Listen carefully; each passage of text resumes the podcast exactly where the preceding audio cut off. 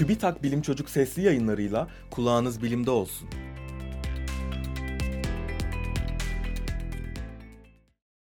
Zor bir Einstein döşemesi keşfedildi. Matematikçiler neredeyse yarım asırdır aradıkları şekli buldu. Bu asla birbirini tekrar etmeyen bir düzenle aralarında boşluk kalmaksızın yüzeye döşenebilen tek bir şekil. on üç kenarlı bu şekil sonsuz genişlikte bir düzlemi kaplasa bile tekrarlayan bir desen oluşturmuyor. Profesyonel olmayan matematikçi David Smith tarafından bulunan şekil oldukça basit bir çokgen. Einstein'la da ünlü fizikçiyi çağrıştırsa da aslında Einstein sözcüğü Almanca'da tek taş anlamına geliyor.